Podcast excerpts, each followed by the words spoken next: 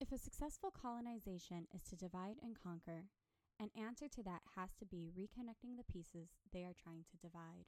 This podcast attempts to hold space to connect the pieces of Palestinian society because it is the dissolution of Palestine across the world that calls for spaces to reassemble the people.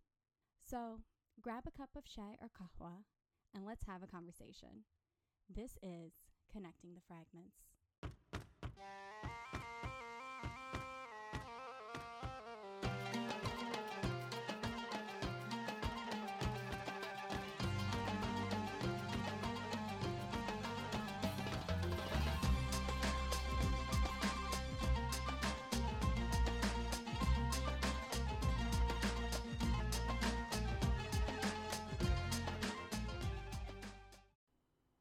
Welcome back to another episode of Connecting the Fragments. Today, we are continuing our conversation with Ronnie Malley as the second installment of a two part segment. If you have not listened to the first episode, I encourage you to stop listening to this one now, go listen to the first part of our conversation, and then come back to this one, as this portion picks up exactly where we left off from the first installment. Also, don't forget to like, share, and subscribe to the podcast, as this helps me continue to do this work. Connecting the Fragments is also on Instagram now, so go follow the podcast there for more content. Okay, yalla, enjoy the conversation. I got I had a student that was referred to me from a very trustworthy friend who was who was Greek and he's a brilliant musician. He said, Hey, my friend's son wants to learn oud. Can you teach him? I said, Okay, sure. I didn't even know if he was Jewish or what he was. He, he wanted to learn oud. Mm-hmm. So I, I, I called, set up an appointment with his dad, and his dad set it up. I, I don't make it up. I mean, this is a student is a student. I don't, you know, the only reason I turn away students is the ones that don't want to practice, you know. so I go to student's house and I don't do background checks on my students, especially when they're 15. I certainly don't do background checks on their parents to see what where they're from. So I get there, and, and lo and behold, he's Jewish. His father is, is Jewish as well, and obviously, and turned out his father actually works for worked for the Jewish United Fund. Oh my god! I had no idea. I didn't even know what that institution was. Did they you know, know that you were Palestinian when they asked you to do this? So he didn't ask. They asked for an oud instructor. They didn't ask for a Palestinian or Arab or Egyptian. Right. President Chicago is full of oud instructors. When you put it out there, it's your profession. That's your profession. The friend that referred me, though, is a good dear friend of mine that I trust in many ways. He's Greek, he's not Jewish, he's a brilliant musician. And this was his colleague, son, that wanted to learn oud. So it's oh like oh anybody God. coming up to anybody in America and saying, Hey, you play guitar? My son wants to take lessons. Can you go give my lesson guitar, my son guitar lessons? I don't go dig deep and say, well, are you Republican or are you Democrat for me to be able to give your son lessons? I don't do that you know? And if I was in an institution and did that, guess what happens? I'm fired. Right. Right? So I have to ascribe the same rules that I would in an institution to, to myself. To a degree, right? I mean, obviously, I don't want to be exploited, but I didn't see how, I, I didn't know this, by the way, all at first. I had given him lessons already. And, you know, I saw that they were Jewish and he wanted to learn some other music, including some Jewish hymns and things like that, but also Middle Eastern music. And he was a brilliant musician. He was a young kid, but he was very, very good. I invited him to come to the Old Town School of Folk Music where I was teaching an ensemble class. I said, join the ensemble class, you'll get more. Then I even referred him to the Middle East Music Ensemble at the University of Chicago to go audition and join them. And he did.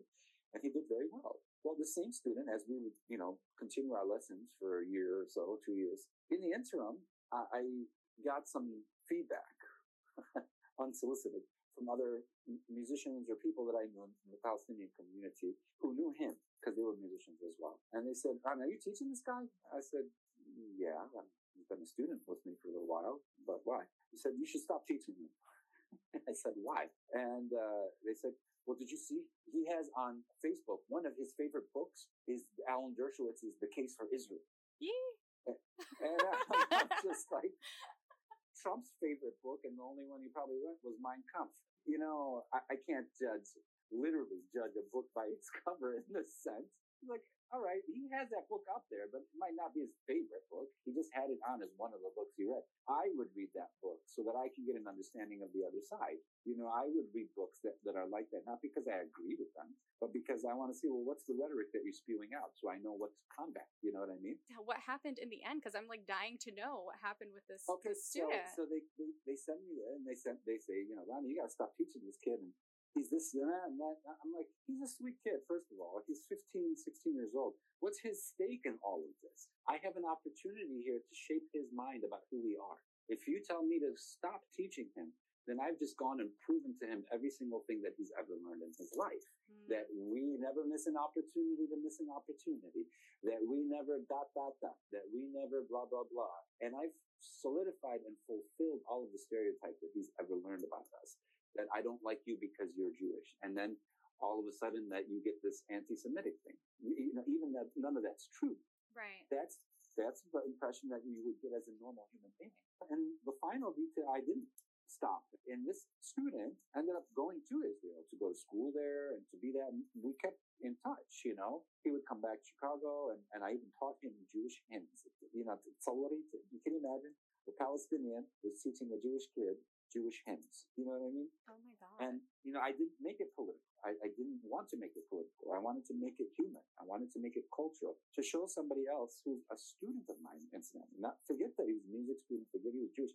He was a student. And my role as a teacher was to teach, not just teach him how to play this thing, but to teach how to be a person, how to be akhlaq comes with music, mannerism, adab, the way you are as a person it comes with playing art and being a musician. So I couldn't forego that for any political reason. So these guys are saying you got to stop, and I just turned to them and I said, "All right, I got a scenario for you then." Because when this kid came back, and I, I said to him, "Are you going to Israel?" I said, "Are you joining the military?" I had to ask him, you know, right. and he was going for professional reasons. I think he was going to go to do something a little bit more. I don't. He didn't have to join the military, but I needed to plant in his mind that, you know, just remember when you're there and you see other people who are like me, remember me. Remember, I'm, I'm here and that other person there is also me. They're not the other person. And this is what I, I told him. And he's kept this in his mind, this, this student that I had. Imagine being an impressionable educator I'm a 16 year old student. They're going to take that lesson throughout their lives. Yeah. And so when you know, these guys came to me and said, you got to stop teaching this kid, blah, blah, blah. And I said, look, anywhere this kid goes now in the world, be it Israel, Palestine, West Bank, here, anywhere. And they ask him, How did you learn that instrument, the oud? You know what he's going to say? My teacher was Palestinian. And I said, That to me is going to speak greater volumes than a lot of the activism. That was my form of activism, is to go in there and show somebody that you can learn something from me. Don't believe everything that you might hear in rhetoric. And then what I've done is by keeping the high road is I've created an ally for us to fight our struggle in their circles. That is that is where I try to make an impact. Is I don't want to be the one pumping my fist outside all the time. I want to be the one sitting at the table with allies that I've helped cultivate to change the minds of their own people. Wow. How do you navigate that? Because I don't think there are many people, many Palestinians who would take that approach. I don't know if I would take that approach because that that seems really hard emotional, mental labor. I know trying not to keep it political is a thing for you but i can't help but think of the the phrase the, the personal is political the political is personal and you know i mean it, being palestinian just saying Pal- you're a palestinian is a political, a political statement. statement and so how do you navigate being able to do that? Because everything you just told me, I would have probably been one of those people telling you drop the kid. You know? I, yeah, you know, and, and, believe me, it doesn't come without a lot of contemplation. It's not like I just jump into this, but I, you know, I have to first of all go with my gut. I have to reflect upon this. Well, what's the consequence of this? Right. What I can't give in to my short-term passions to understand long-term understanding. And sometimes you just have to place that bet. The one thing that keeps me going, I guess the drive is that the struggle is in my heart. Obviously, I have a stake in it. My family's land and home and buildings in front of which I stood. I mean, to see my inheritance ultimately ostensibly taken over with other people living in it. And I have no tie to it. It's a very disenfranchising feeling. It's a visceral reaction that I have to, to remember those things you know, I, my heart is in the struggle because I have a stake in it. I can't go build on land that I've inherited right now because it's an Area C in yeah. Which is some, I, I, would love to go. I'd rather go build a house there than make one here. You know what I mean? Same. Um, but I, I literally can't. The moment I put up a rock, it's going to get come knocked down. Now, how do I navigate that? Well, I keep the struggle in my heart. But the one thing that keeps me going, and I think that drives me, is if I want to hate something, I want to do it on my own terms. And I'll be damned if I force somebody to make me hate them or to make me hate at all. You know what I mean? I so uh, what I'm saying is that that's the thing that keeps me going and that you're going to come to me, you want to talk this rhetoric or you want me to speak for all of the Palestinian people out there in some ways, right? So I'm going to tell you, well, you know, I'm not going to allow you to anger me. I'm not going to allow you to give you the reaction that you think that you want out of me simply to justify your stereotypes and your notions about. Me. And that's part of my drive because then more often than not, we don't realize we're being set up. We're being set up in these situations for us to react exactly the same way that people expect us to react. And for us, we say, you know, this indignation is because, well, I believe in justice. Yes, you're right. We believe in justice, but you need to believe also what's happening on the other side. Somebody else is trying to get a rise out of you so that you give them the reaction that they're looking for. And the way I try to navigate it is always in the front of my mind. I have, don't give them a reaction that they're expecting. And I'll tell you right now, easier said than done. expect the reaction of me to come up to them and say, "Hey, you know this Jewish hymn?" There are lots of levels and layers to the political activism of this. I know most of the major points because I have lived them. I've had testimony through my city and my siddur and my, my life, you know. Mm. They are living testimony to what I understand over there. And from my, my grandmother's stories about not just being Arab, but having Jewish neighbors there. I don't hear that being talked about so many places. So my trajectory then has to be like, okay, let's say one day, inshallah, soon, there is a free Palestine. Or can I say Palestinians will be free? And in some ways, what people end up calling that whole area, I, I honestly don't give a crap anymore because the truth is, from Lebanon to Syria to Palestine and Israel, that whole swath of land should just be called the United Holy Land, period. Because they all have holy sites to them, holy to everybody, and they shouldn't be controlled by any one specific sect of the Abrahamic faiths from a historical perspective, that's where my mind is. And then I think about, well, what is post-liberation? How would I act then if we do become free as a people? How do I coexist in that society? But, you know, that's the question. Like, how yeah. do we, how do we then interact? When I went there in the 90s, I saw a lot of Palestinian workers, some clandestine, some, uh, you know, legal, going to work in Tel Aviv every day. There was this underlying notion that we did coexist despite the military occupation, despite all of these other things. Now, what really, really does need to happen is the BDS has outlined it, you know, we need some kind of right of return and reparation. We need the end of the occupation so we have autonomy and we need restored rights to citizens, either be it in Israel or those who are living in the West Bank to have their rights and their dignity and to be treated as such. This is a human rights issue right now.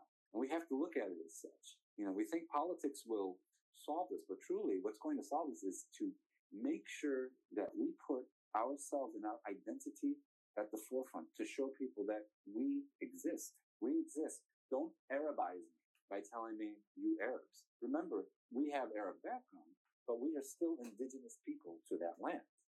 Exactly. And you've talked about the different ways I think that you've navigated your Palestinianness through different roles that you've had and you've talked about navigating these different spaces and some of the some of the negative and the positive of it being able to teach others about their own culture and they wouldn't expect it from you you know? You wouldn't expect a palestinian to teach someone who's jewish about their, their culture and their music. It begs me to ask do you feel that your music itself embodies a form of resistance you talk about it as as something that's not political, but resistance is political. And you talk about using your music as a way to understand, which in itself to change the situation, which is what the resistance movement is trying to do is change the situation. So do you feel that your music and in your work embodies resistance or do you feel that it doesn't? No, absolutely it does. Because I've, I found myself, especially in the past five, six years, falling into this place where I've had a lot. I've been very fortunate and I'm very grateful for the opportunities and experiences that I've had working with a lot of industries in theater and in music. They were like vanguards of establishing spaces for people of color, people who have been disenfranchised, you know, what we're calling today BIPOC, or these kind of milieus. And I found myself trying to create something that I never believed music is just for entertainment.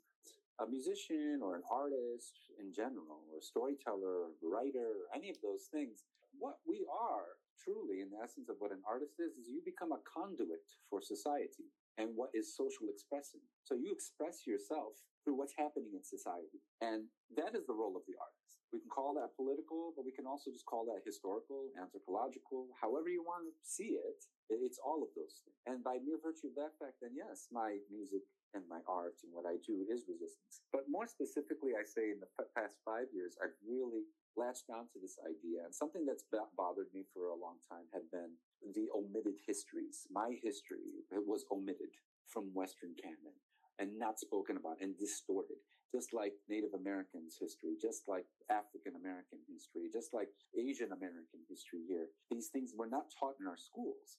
And so I found myself in a place where what can I do about this? And I was tapped by a, wonderful organization called Silk Road Rising Theater Company in downtown Chicago. And they said, What are you working on? I said, Well, you know, I wrote this story about an untold story, not very popular in the West, of the guy who created the oud, who took the oud from Iraq to Cordoba, Spain in the 8th century and you know created a revolution and basically it led to the invention of the lute and then the guitar and the guy's name was Ziryab and he came from the backdrop of a lot of political turmoil during the uh, caliphates, the Abbasid Caliphate at the time and the Umayyad Caliphate. But he goes to Cordoba, Spain in Andalusia.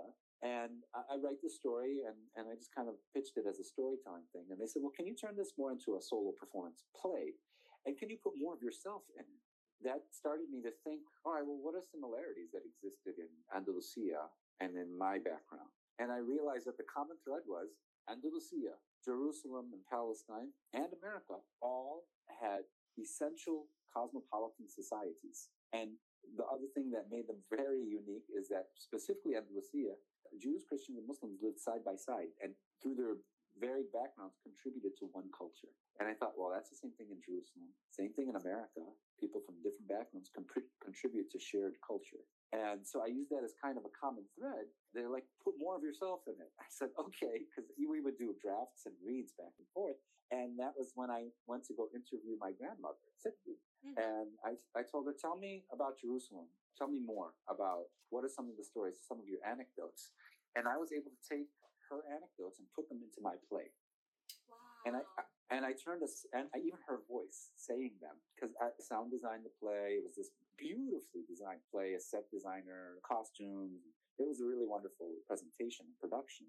I ended up creating a common thread of what it li- means to live in pluralistic cosmopolitan societies, which is why it's really important to understand that that is what Palestine is.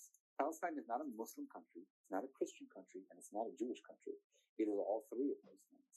And those people are indigenous to that land because those philosophies are indigenous to that land. And I started to put that into the play. And I'll tell you what, the reception that I received from that, from people who I knew who were activists, who were part of the AFSC, the BDS, and other organizations, came to watch that play, the USPCN. They came to watch the play, and, and, and the thing I kept hearing over and over is like, in 75 minutes, you just gave us a history of our people. You gave us a history of the coexistence of these people together to dispel that notion that we've been fighting for thousands of years. And that to me meant a lot. And I thought, I'm going to use this as my trajectory to do more of that kind of work. Now, I'd like to also mention, I don't just teach, teach Jewish students. I teach anybody. my other form of resistance, honestly, then is how can I educate my people? How can I help to, to show them anything that I know that I've learned here? I become very excited at the opportunity to say that, inshallah, I have the opportunity to pass on the things that I've learned, my language, our culture, our music to other Arab American children and Arab American students and people. And that for me is kind of like my quote unquote indoctrination of them is to let them know that never forget who you are. but don't let politics define what you want to be. Do what you want. You want to learn music? I will teach you all of the music that you want to learn. And in those lessons, we will talk about why this means so much and how you can use your knowledge of your own culture, the treasures of your own culture as your weapon, as your defense. I've seen clips of this performance that you're talking about. It's really a one man performance. You know, in the few clips that I've seen, I'm like, oh my God, I wish he was doing this again. I would love to see it in person. Just listening to you right now, I think I maybe understand even better now than I did at the beginning of our conversation when you were talking about this, you know, and you can study humanism and you can study people who spoke about the, the need for this like Edward Said and, you know, understanding the need to, to understand the other side or that the other side is just as colonized as you are, maybe not in the same notion, not in the same way, you know, especially if you are the, the colonized, not the colonizer, but your mind is colonized. Frantz Fanon speaks to it really well.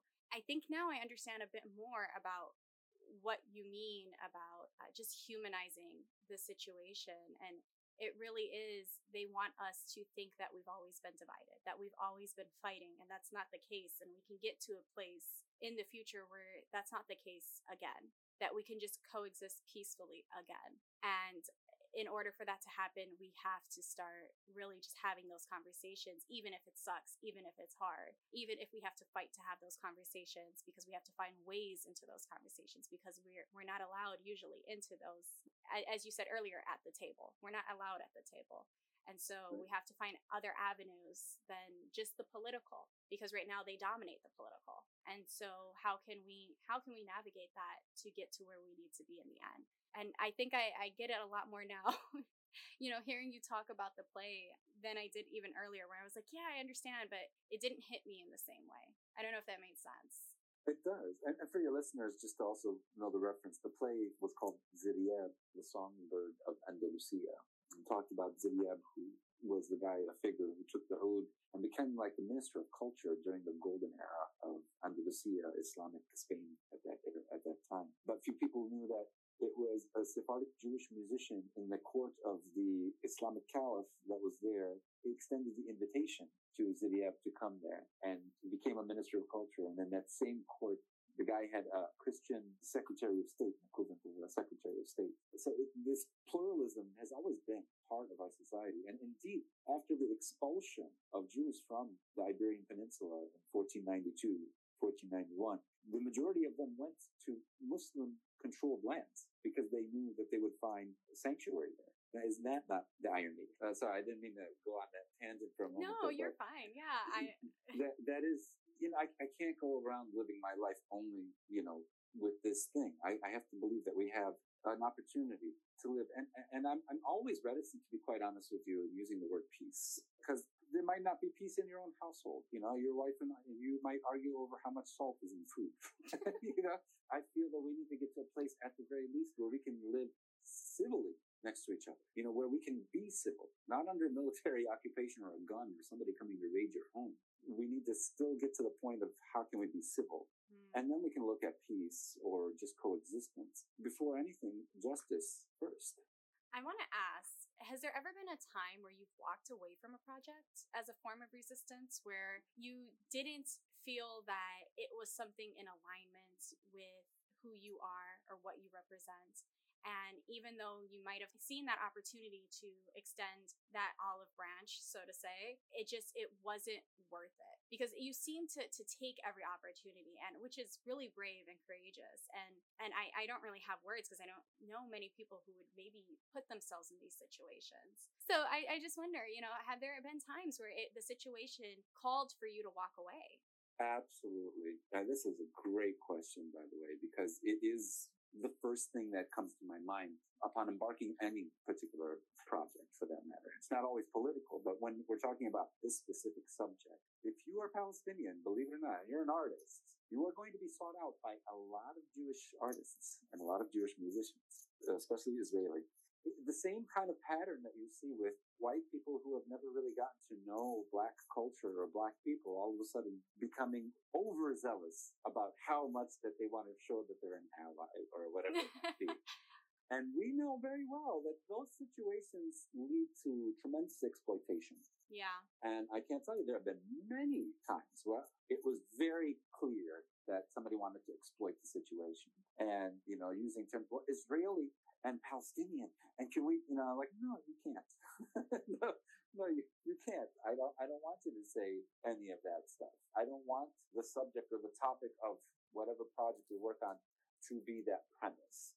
Right. Uh, and I have yet to still find a product that I really believe in that's endorsed by the organizations that I respect and that I see would have such an impact as to further our cause in the right direction. There was one time where, you know, there was an artist in New York and he wanted to make it all about that. And I just kind of saw like I would just be the token uh, Palestinian that he kind of tapped into and not put cast me in, in necessarily positive light, nor did I see any benefit to my people. It's one thing where you work on a collaborative project and somebody comes to you and says, I want to hear everything that you have to say. And then you in turn then ask them to give their opinion and we find a compromise on a project together. Mm-hmm.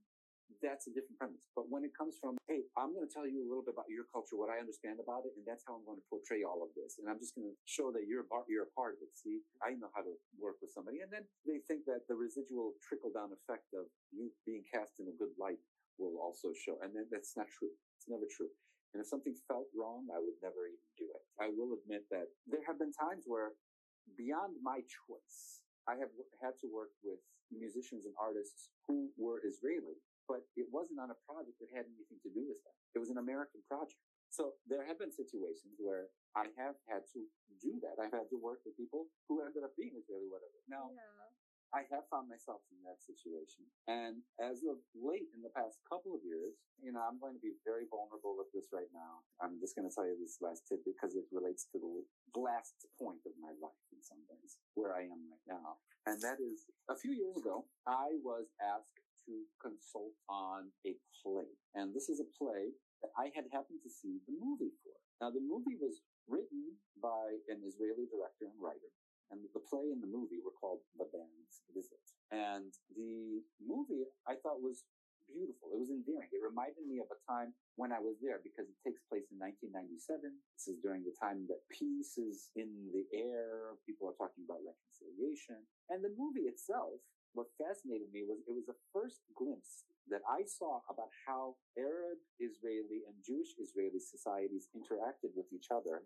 And I saw that the composer of the film was Palestinian, Habib Shehadeh.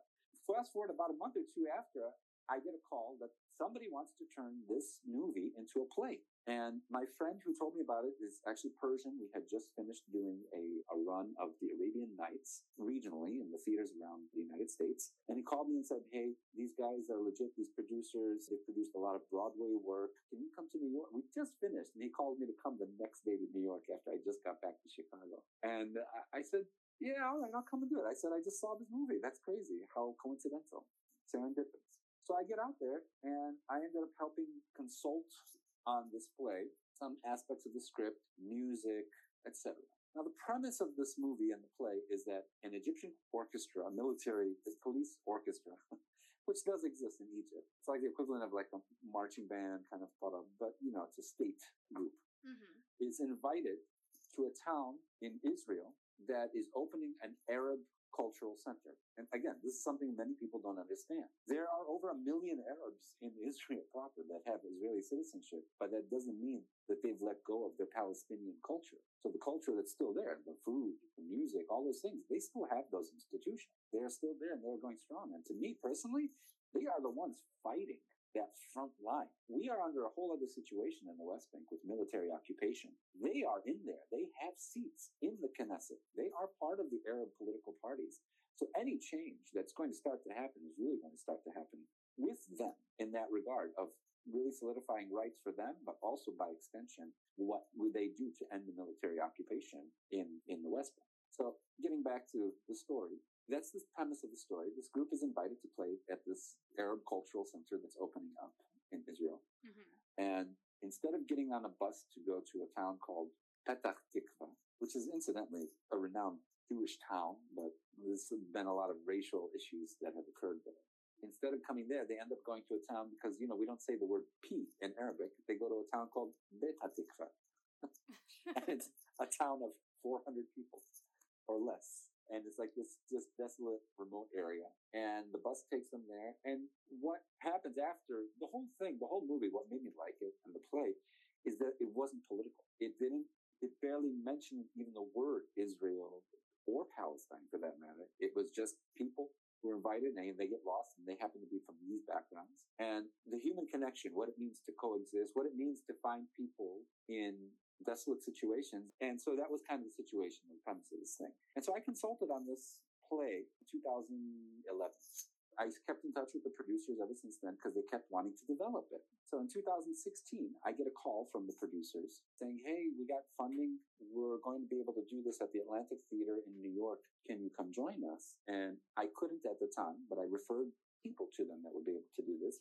But I said, you know, keep me in touch. Let me know if you need help with anything. So I just kind of became a consultant to the show. I wanted to see where they were going with it because I had made some suggestions about them depoliticizing the script because they had changed the script a little bit. There was a scene somebody mentioned Hamas, somebody mentioned something else. I said, take all that crap out of it. What does that have to do with anything? You know, and they listened.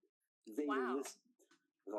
They listened to me when I said something like that. And that for me felt like, okay, I'm wielding a little bit of power here with something.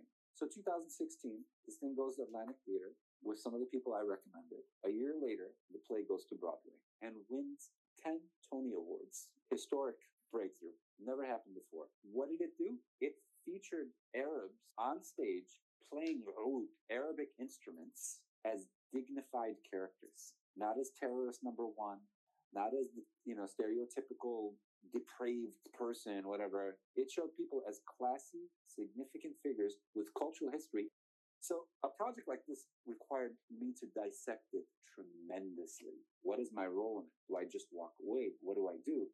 And part of me didn't want to join it at the beginning because I didn't know what kind of situation I might be in.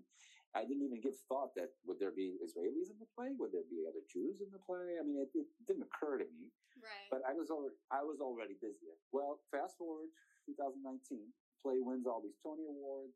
It wins a Grammy Award for the soundtrack. I'm like an uncle to the show. I've consulted on this show for 10 years now, right? 10 years. I was somebody that they came to as, as an unofficial consultant for the show. Well, I get a call and they're about to put this play on for the North American tour. The music producers come to my studio in Chicago from New York, have a meeting, and they're like, would you be interested in joining us on this thing on the road? Now, mind you, this thing, I had already been asked before. It won these Tony Awards. This is a Broadway musical. Now imagine yourself not being Palestinian, right? You're just a, a regular actor or a musician and a Broadway producer comes to you and says, can we have you on our show? Do you say, no? but I'll tell you what, no was turning around in my tongue for a good three, four months. Yeah. I did not know what to do or how to deal with it. Uh, I'm being very upfront and honest here with you on that. Here's the dichotomy where my Palestinianness came right in the middle of all of this. Where what am I doing? What kind of situation would I be putting myself in? Here on one hand, my American side says the equivalent of Hollywood for theater just asked you to come and join them. As an American artist, how could you say no to something like that? Especially something that didn't have a political pretext behind it. In fact, it had something that showed your character as being a dignified human being with culture and sophistication. How, yeah. how do I say no to that because I want to appease my political side? And that became a real conundrum. That became a real, it really played on my feelings, my emotions, my everyday tasks about how do I navigate this industry where I'm going to be put into a spotlight. This isn't just like a one-off show. I'm about to be cast into a spotlight here of being somebody on stage performing a play that happened to be written by an Israeli, but has Arab characters in it that happen to also have Arab and Palestinian collaborators in it as well. So they not only asked me to be a musician on the play, they asked me to also play an acting role as one of the characters of the play and also be the Arabic dialect coach for wow. the play. So I'm like, here are these golden opportunities that people would kill for. You said this at the beginning of your interview, right? people would die for some of these opportunities. And here I am thinking to myself, I'm going to say no. And I had to play that scenario over and over in my head. Do I say no? Do I say yes? Do I say no? To the point where I had to literally contact all of the organizations of people I knew and friends that I knew or those I was affiliated with, from the BDS to the Inner City Muslim Action Network to other friends who run other organizations to just see, hey, what's your opinion? What if I did this? What would you think of me then? What would you, the fact I had to tiptoe around all of that crap just because I'm Palestinian is a testament to what we have to endure even as artists before we can even take on a freaking project that might propel our careers to a different trajectory. And that was when it really became clear what people and who are gatekeepers. And then also, where can I find my seat at the table? So after consulting a lot of friends for many months, you know, one friend said something to me and that it stuck. She said, well, there's nothing in this world that you can't walk away from except for kids, your kids or your taxes. And I thought to myself, you're right. It's better to say, I'll take this opportunity now to go and see what I can do in the form of diplomacy, but also what can I learn from the insides of this industry from a group of people who have truly dominated this industry for a very long time? And let them see me and I will see them on neutral ground on a stage in a theater, not in a banquet hall for a political conference, not in uh, an Oval Office, not on the grounds of a government building, but on a stage, which is like to me a temple in a theater, and see where we go with all of that. So I did. I did it. And I, I have to say, you know, it was a very enlightening period in my life where I know that I dispelled the notions of a lot of people. There were some Israelis on this play. However, most of them actually were American and they lived here in America. I didn't know. I had no idea who would be in this because there were also three other Arabs. There was an Egyptian, there was a Lebanese, and I brought a Syrian and a Palestinian musician, opening the door for them to be in a Broadway musical play that was touring. So in, in some senses, I was able to position myself as a gatekeeper, yet at the same time trying to navigate this political landscape that's in my head of participating in this endeavor people can say what they will, and people can talk about this, but I had to do so much research just to see did anybody ban this play? Did anybody speak out against it? Did anybody say anything? And even Mondoweiss and other organizations did not say anything about this. And I thought to myself, well, if the original movie had Palestinian characters in it, had a Palestinian musician who composed the music for it, why should I see myself in a different way? And if anything at all, I didn't anticipate this, but I became the media spokesperson for the musical aspect of this play. And in becoming a musical spokesperson, I had access to millions of people for all of the interviews that I did on a weekly basis on television and on radio. And you know, the first thing I said every time I jumped on that radio is, I am Palestinian American. My family is from Jerusalem and from Ramallah. And this is the instrument I play. And I would talk about the music. I wouldn't talk about the politics, but I made sure that millions of people knew that a Palestinian was on a Broadway musical touring the United States. And that to me felt like it was the right thing. The tour obviously ended because of the pandemic, was technically still set to restart and start up. But the people that I've been able to reach out to and change and create this relationship with had been tremendous. And that to me should supersede anything else because the end result of any activism, any of these organizations that are very legitimate and I full, wholeheartedly respect. I think that we need to understand what is their end result. So isn't the end result to say that we need rights restored, justice restored, dignity restored, so that in the essence, inshallah, one day we might not need to have a need for activist organizations because we will have achieved all of the goals that we set out to achieve. And that starts by diplomacy, by breaking down these barriers, by talking to, to people. You know, I know that many people would not agree with what I'm saying or how I'm saying it, but I can't help situations that I found myself in, like this play, for example. Well, you know, this space is to provide a space where Palestinians can safely talk about their experiences being Palestinian and how they exist as Palestinian in the world because it is valid, not to give it validity because it's already valid in itself as a Palestinian experience and as as a way of living in the world through that. And we exist in so many different ways and we choose to connect to our, our roots and, and to the struggle in so many different ways. And policing that I think has has been a thing that many Palestinians have faced, being policed or policing others on how to do it the correct way. And you can't Right. see me right now doing the air quotes, but I'm doing air quotes about correct way. I think that if there's ever a way that you can find a way to do the Palestine work, right? To do the resistance work, even if there is you approach it through a cultural or a music way versus a political way, you're still doing Palestine work. And as you said, it, it is about humanizing the situation.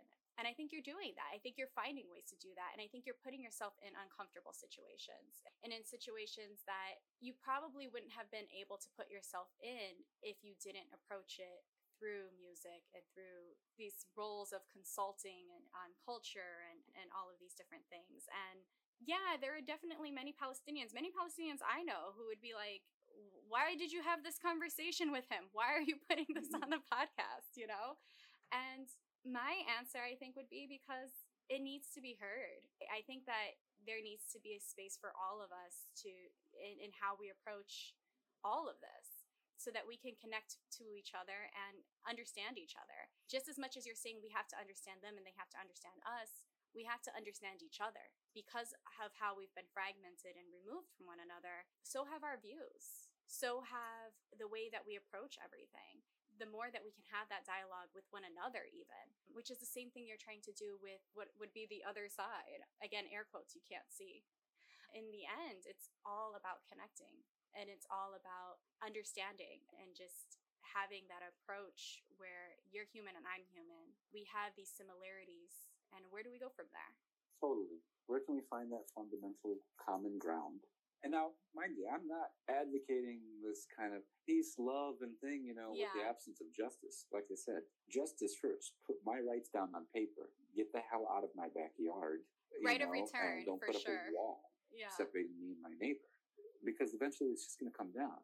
And, you know, when people put up walls, uh, they isolate both sides from each other and from any hopes of trying to reconcile in any way.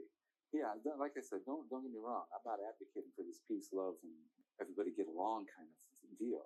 I, I was victim and, and, and saw firsthand the effects of the occupation, and I see still to this day the firsthand of disenfranchisement of one's home that you can literally stand before and, and see somebody else living in it when you know that that's your inheritance. But I can't allow that can anger me, but I can't allow it to, to force me to hate. Because that hate, maybe the anger will fuel me, but that hatred will live in my heart. And I'll refuse somebody, somebody to try to intentionally dehumanize me and force me to dehumanize myself. And that's, I think, where our people find their strength in sense. You know, we are a very resilient people. You know, look at the Gazans. Nothing. They have absolutely nothing, but they can create electricity out of nothing. They can cre- create a living out of nothing. And that's a testament to not just being Palestinian, but being a human. Well, I do want to do a small clarification for those who are listening. You touched on it earlier. The colonization of Palestine by Israel has been done by Zionist extremists. I mean, I can't even say Zionist extremists, like, Zionism is extreme in itself. White Europeans, that those are who came in and colonized. And when you're talking about culture and you're talking about the land and you're talking about those who came from the land, you're talking about those who came from the land. You're not talking about these colonizers from Europe. Am I correct? Correct. If if you're coming there to fight and espouse colonial settler ideology, no. At the expense of all Palestinians who have been displaced and can't return. Okay, so I, I want to ask just a non Palestinian question. I mean, I mean, there might be a Palestinian answer there, but uh, to give to the whole like you know i'm palestinian but it's not everything everything about me is not palestinian what are some musicians and artists that have inspired you in your work Well, you know, I grew up playing a lot of rock and roll. So some of my first idols, you know, were rock bands like Metallica or Iron Maiden, and then guitarists like Steve Vai, Yngwie Malmsteen, uh, Jimmy Page, uh, Jimi Hendrix, Steve Ray, Ray Vaughan, the Chicago blues scene, believe it or not, you know, that, that sort of thing. And then obviously, you know, a lot of Egyptian music. I'm going to look at my Middle Eastern roots, a lot of music I ended up learning was Egyptian, Syrian, Lebanese, Palestinian, and Jordanian as well. But that was, you know, a lot of the styles I ended up really playing. And so people like everywhere from Umm Kulthum and Farid al-Atrash to uh, and Abdul Halim Hafiz to, you know, like I mentioned, uh, Jimi Hendrix, Stevie Ray Vaughan, and Metallica. It's the, the blend of who I was. You know, later on, I also, because I had this background of my own cultural heritage and I dug deep into it. Like my dad forced us to learn thousands of songs, and I'm not exaggerating, thousands of songs, because we ended up playing for 15 years with a family band at, I'm not exaggerating, literally over a thousand Palestinian weddings alone. That's amazing. A, night, a, a nightclub every week on the weekends. Our weekends were, even when I had a quote unquote real job, we were doing music every single week at a nightclub, restaurant, on tour, at a festival, or at a wedding. So we were plugged in. And I was a, a jobber in some ways. That's what they call, you know, somebody who's a gigging musician in that respect for commercial purposes. But because of that background, I started to explore and learn music outside of my culture that but that was similar. So I learned a lot of North African music, a lot of Greek and Balkan music, a lot of Indian music, so much so that I used the same approach that I learned my own music and heritage by going to some of these musicians and these people who are from these backgrounds and playing with them learning what did you find? You know, what's the equivalent of the Abdul Halim and Kulthum in India or in Turkey or in you know North Africa? Those musicians started to inspire me and started to give me a global outlook. But then that's when I also started to realize like, how can I use music just the way I'm learning it about these cultures? How can I use music to to do something also for my own culture as well? Yeah, my inspirations come from various places. I, I, I love Ravi Shankar and Zakir Hussain from India and Qawwali religious music. It's uh, Sufi music from India. As much as I love Baaba Maal and Youssou N'Dour from Senegal. These are, uh, and obviously, all, like I said, all the Arabic speaking countries. You know, my idols were Abdul Halim, Farid al-Atrash, Muhammad Abdul Wahab, Umm Kulthum, Baligh Hamdi, Wadi Asafi, Warda, Fairuz, these icons specifically from the 60s and 70s golden era of music. And, you know, something you realize, like, I'm a Palestinian who wants to be a historian in that regard and somebody who's interested in everything else. I just, I happen to be Palestinian. That, that is a lot of inspiration.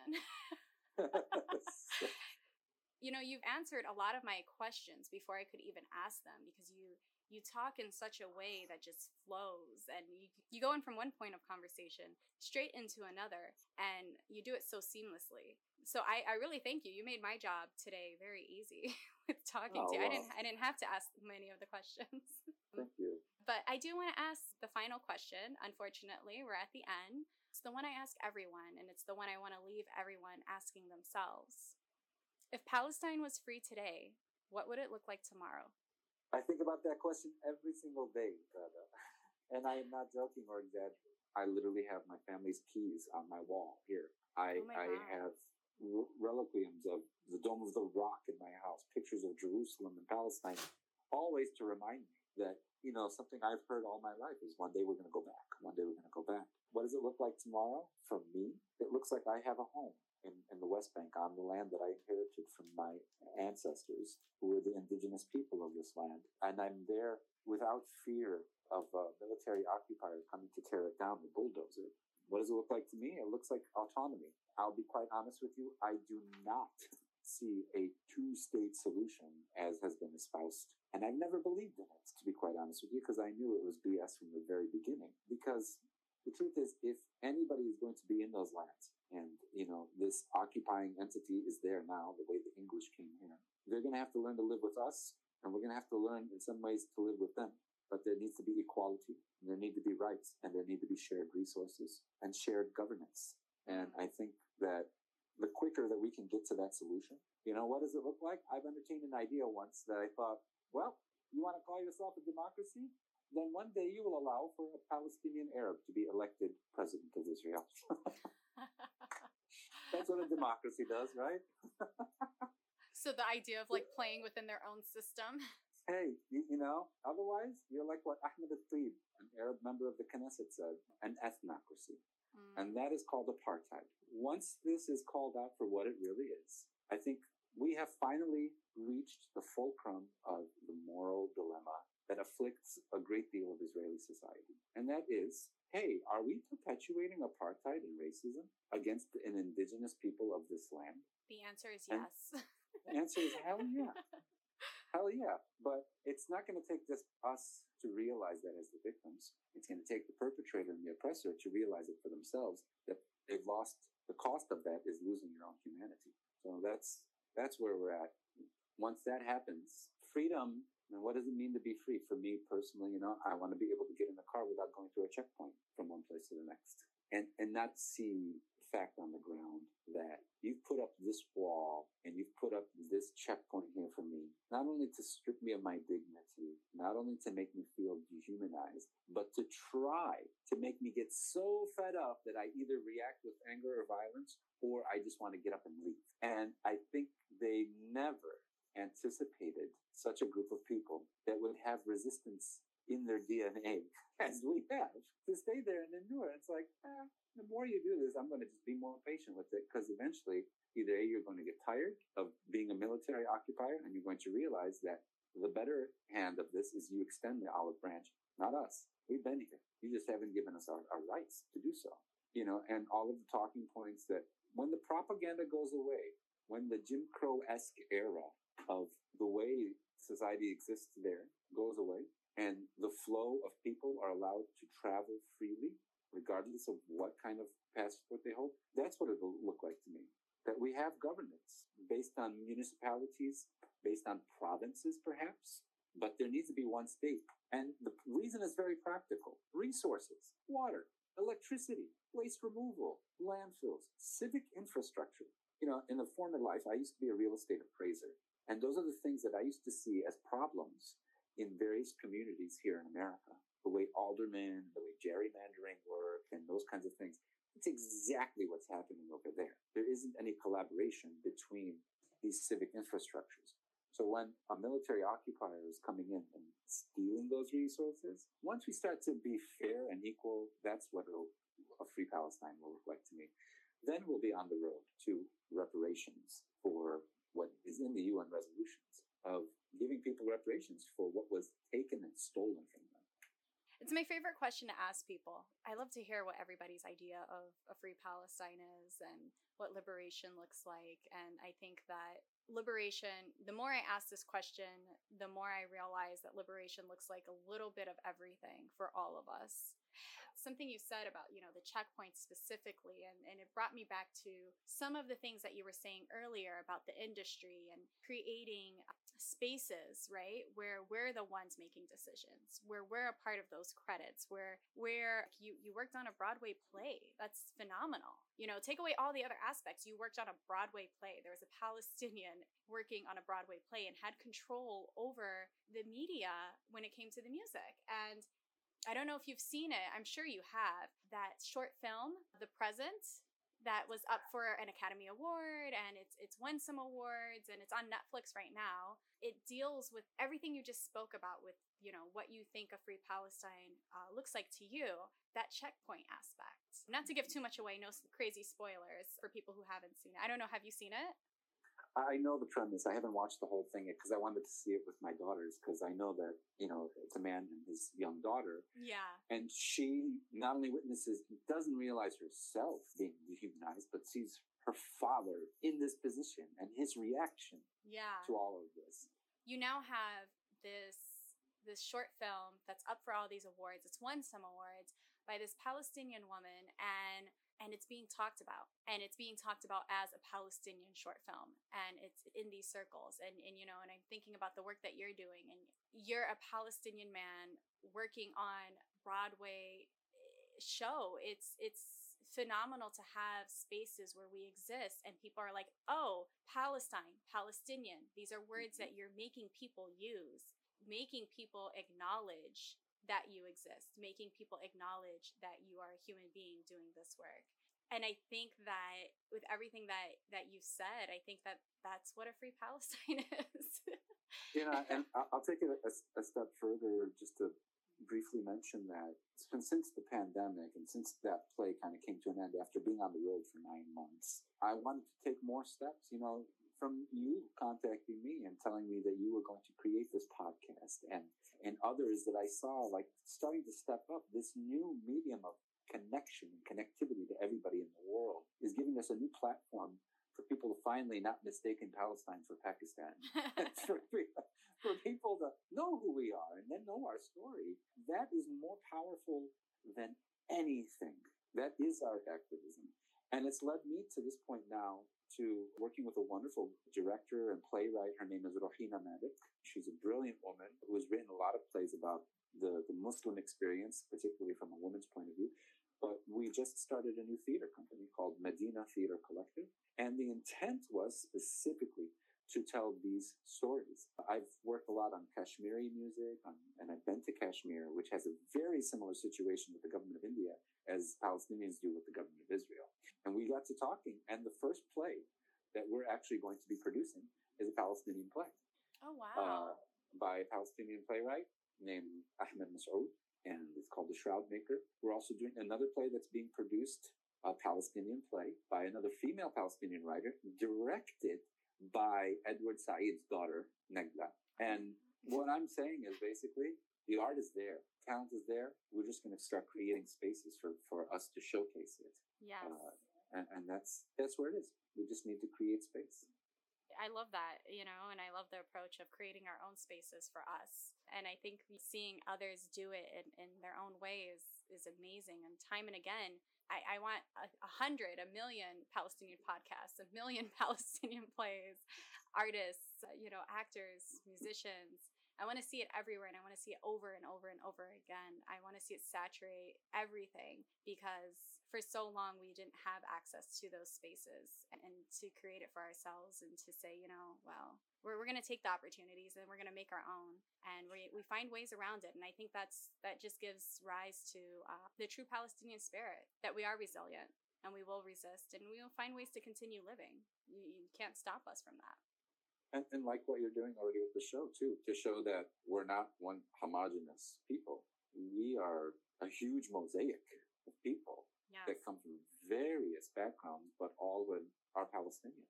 Thank you so much for being a part of this and for having this conversation with me. I learned so much about you and about your work, but I think I even learned a little bit about myself today and how I even need to challenge the way I see things sometimes.